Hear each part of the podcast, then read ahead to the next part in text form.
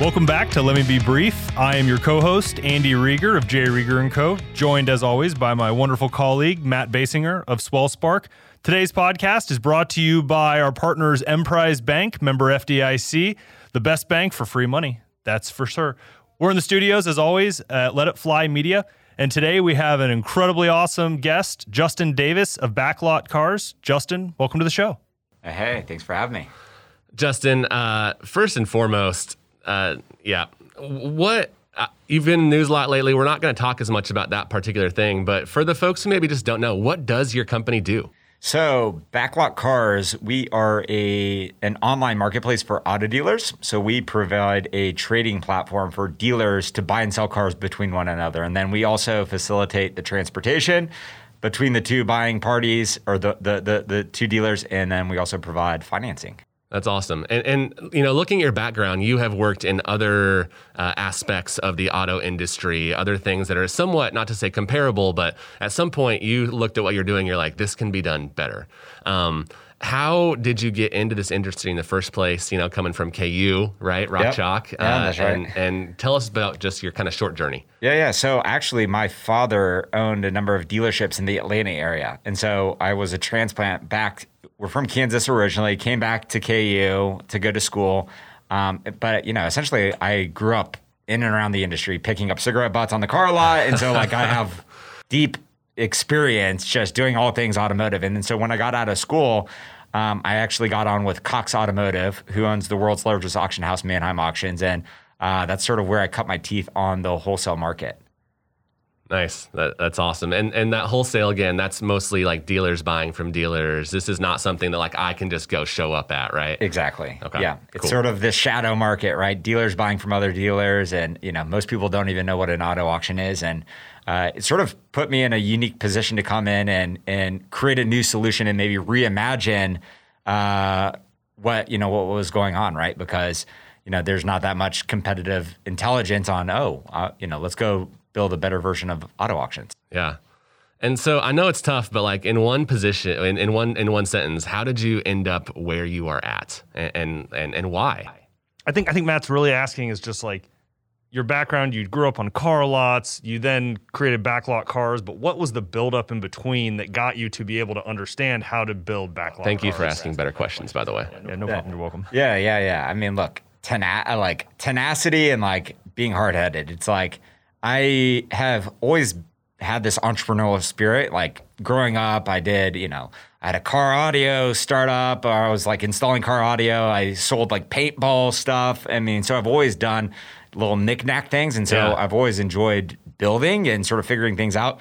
I'm also extremely hard headed. And so like, and I like the challenge and, and, and, you know, sort of say like proving people wrong. And so when I came up with the idea, and me and my co-founder Josh Parsons came up, and people sort of laughed at it. It's like, oh, you're not going to do this, and you know that sort of fueled me to say, oh, okay, well, let me just show you how wrong you're going to be. And you know, here we are today. So A- Andy has never had that mentality as a as a startup person of let me prove you wrong, right? No, that would just you know be be, be weird if someone had that mentality as an entrepreneur because you know persistence is not a thing at all with entrepreneurship. Nope. that's right. Uh, so, but then programming. I mean, that's such a big component of what your business is. So, where did that come into play in your life? So, my next door neighbor, you know, where we live with Ryan, uh, it uh, he was actually an engineer. He was our original tech founder. Um, his name is Michael Bly. He he had since gone off and sold the company to Google uh, and Firebase. Anyways, he was like the first tech guy, right? I'm not a tech guy by trade, um, and so he connected me with our uh, current CTO Fabricio, who's actually in uh, Montevideo, Uruguay.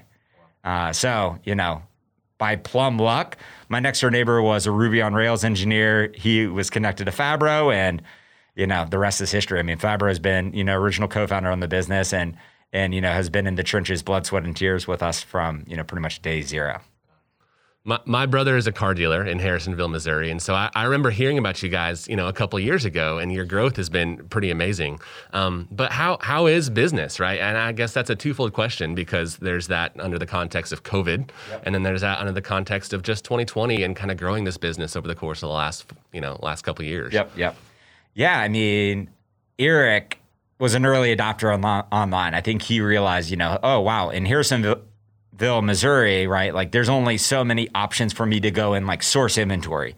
And if I'm going to be competitive and you know, you know, go head to head versus other people in sort of a more remote area, well, I need to have a competitive advantage. And like, how do I have that competitive advantage? And by leveraging technology and expanding my reach on where I can acquire the right inventory at better prices and leverage sort of backlot cars infrastructure to sort of fuel my business, I'm able to actually compete heads up with other people who are just relying on the sort of the same old game uh, in, in, town. And so, you know, he's been an early adopter, huge supporter of backlot cars.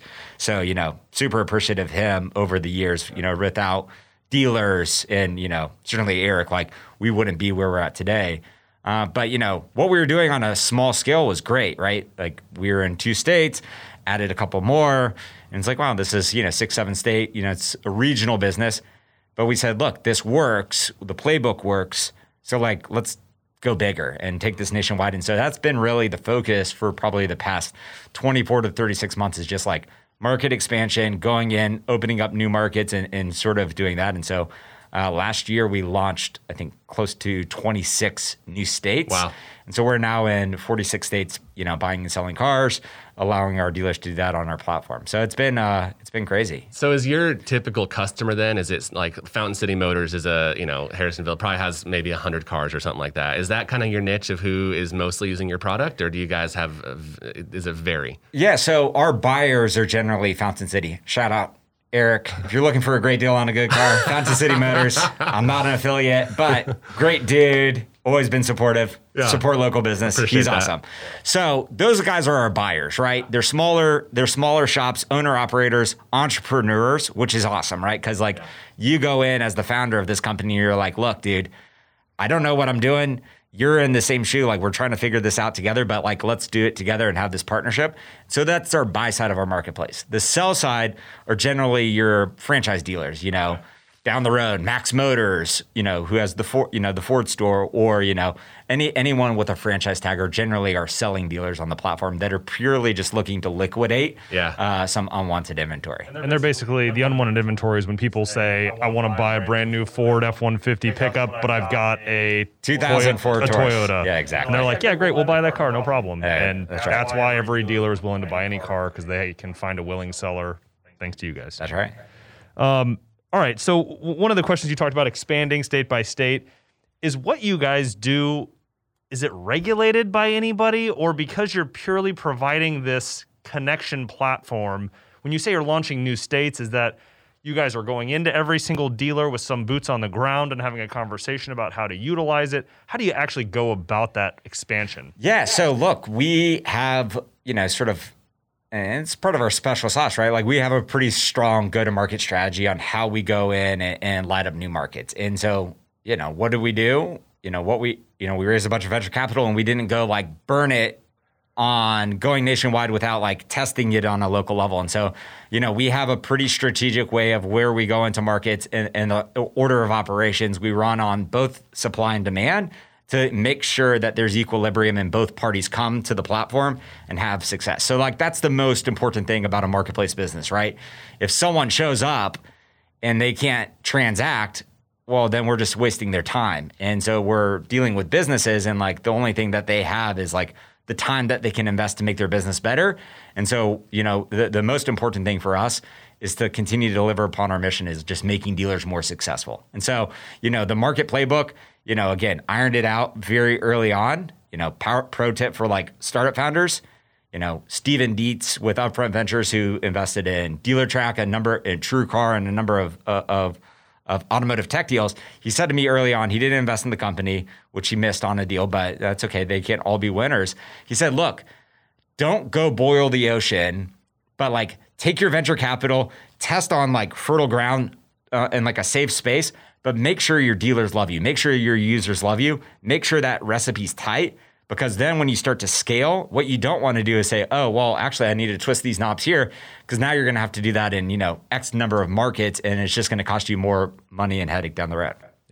So so a, a transaction occurs on the website, you know, the Ford dealer sells to the small used lot dealer what is the flow of money? How does that work? Do both sides pay to be on the platform? When they transact money, is money actually transacted on the platform? How do you guys Yeah, earn it's your cut? It's pure. the- it's pure marketplace, right? So it's a pure. It's a pure marketplace like any other marketplace business, and so there's no subscription. People come and you know they transact as a as as as the benefit, right? but they have to be approved by you guys, and They have like, to be- you build their profile for them, basically. It- they sign up. They have to be a dealer. They're vetted by us. So we, you know, strict requirements to get on platform, obviously, uh, and and that's part of the benefit, right, of transacting on backlot cars is we make sure it's a safe and secure transaction, right? You know, I love dealers, but you know. Dealers generally don't trust other dealers, and you know humans don't trust other humans, and so they need that marketplace component to make sure it's a smooth transaction and it's safe. The other benefit, besides just providing a smooth transaction, because the auctions do that, is well, how can I look at any car in the United States, click a button, and have it show up magically on my lot in three days? And so, like, what we've done is actually beyond just like, hey, making sure it's a smooth transaction and, and people trust each other. It's like creating this logistics layer and like fueling transactions that otherwise wouldn't have happened.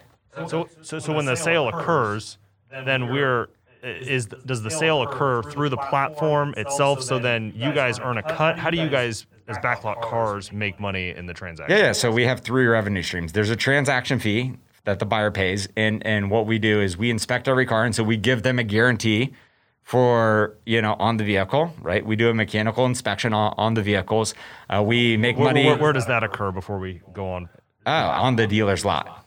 Okay, so you just have people that are vetted inspectors more or less around the country, and We have an inspection network that go out, perform these inspections. Again, that's part of the trust and transparency that we've built, right? We go out, photograph. There's mechanical integrity, and they understand what they're getting, uh, so they can make an educated decision before buying, right? I mean, these are high value transactions, right? It's not just buying, you know, a beanie baby on eBay, even though I've you know, probably splurged and spent five G's on a beanie baby. But regardless, like these guys are in the business of buying cars, making money, and they can't make mistakes. And so they have to have the, you know, the know-how of like, oh, what am I getting? And then trying to build in like, what will the cost be to transport it? You know, if I need financing, what can I do that? And so those are our revenue streams, right? Is that we have a marketplace transaction fee. We make money on transportation because anytime we provide value, we're gonna you know ask for something in return. And then we provide financing right? So dealers you know again if you go to fountain city motors he has 100 cars on his lot with an average order value of you know five to ten thousand dollars. Well that's a lot of capital needed just to have an inventory. And so what we do is we provide inventory financing and flexible financing for them to sort of you know uh, uh, up their inventory levels or or decrease depending on what uh, their demand is. And is that with wh- wh- who's your par- banking partner on that? ourselves Ourselves. Okay, so that's, your venture capital money just staying in we- the bank, and Well, we have we have capital partner we have all of these capital partners and lines of credit, uh, but you know that that was a big bet early on, right? Is you know we raised a lot of venture capital and you know said, hey, look, um, most of the inventory financing is actually done through the large auction players. And so, you know, maybe they didn't want to participate as much with backlot cars as we were getting going. And so we said, hey, it's going to be extremely risky, obviously, lending out money to car dealers and, you know, monitoring this risk. But, you know, it could be a huge driver of growth uh, for us. And, and so that was a, a big bet early on. Man, our whole thing at Swell Spark, right, with Blade and Timber and Breakout, as we say, we want to gather people for shared experiences, and we want to make it easy for people to have fun. And I was looking at LinkedIn, uh, you know, doing my my appropriate stalking pre-podcast.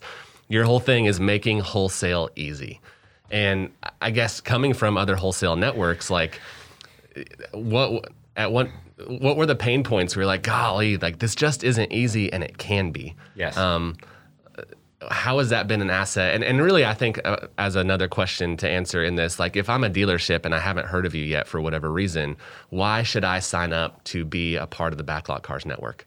look, you know, on the first part of making wholesale easy, you know, wholesale is a high frequency transaction for any dealer. Um, you know, when they, they have to be successful buying and selling cars on the wholesale market because guess what? They have to then take those cars and then sell them to you, the retail consumer. And so this is actually a core function of their business. And so, you know, going to a physical auction and having to go check out the cars again, you know, using Eric, you know, I'm in Harrisonville, Missouri. There's three local auctions in Kansas City. Well, I actually have to like shut down, leave my dealership, go check out the cars in person, you know, Monday, Tuesday, Wednesday, or whatever days the auctions are. You know, this takes me away from, you know, really marketing my cars on the retail market and, and, and selling them through. So how can we, you know, make sure he stays at the dealership, you know, bring the inventory to him from not just three local sources here in Kansas City, but from 46 states. And again, with a click of a button, we can drop ship the right cars to him. So it's all about like, how do you return time back to that user and make it as easy as possible? And again, it's a high frequency transaction. So if you do this, they're going to be lifelong customers. And, and speaking of time, J- Justin, you know, we we do hope to talk to you more in the near future because obviously you guys have some very exciting news that's just happened recently as of the filming of this show.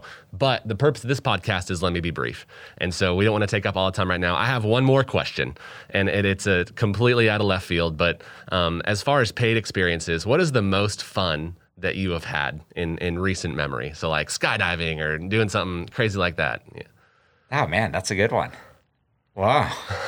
The hot seat's like, God. There it is. I know, right? The I fir- mean, the first hard would it question. be a cop out?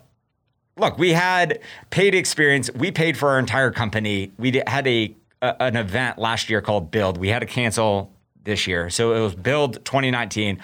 We flew all 180 of our team members into Kansas City from Uruguay, from Brazil, from across the United States, all into Kansas City, um, and we did some business with Swell Spark. There it right? is. So Breakout and Blade and Timber, Blade and yeah. Timber. That's right. That is actually the first correct answer that uh, of anyone who has answered that. It actually sounds like the wrong answer to me. The Basinger brothers are getting like promo time here, and I like it. But anyways, that was an awesome experience. Sure. I mean, I appreciate that. just to So, be be with your team and be uh, at your businesses. Well, for for those of you listening that wanted to hear more on the finance side, we're actually going to bring Justin back for a future episode. Talk about how he really built his company, fundraising, and you know the eventual M and A idea of it, and what really led to that for the strategy standpoint. So don't think we left that off un- unintentionally. We are going to bring him back. It's just Justin has so much content, so we just look forward to having him back. Justin, part one. We appreciate you being here. Thanks for joining. Let me be brief. Cheers. Thanks.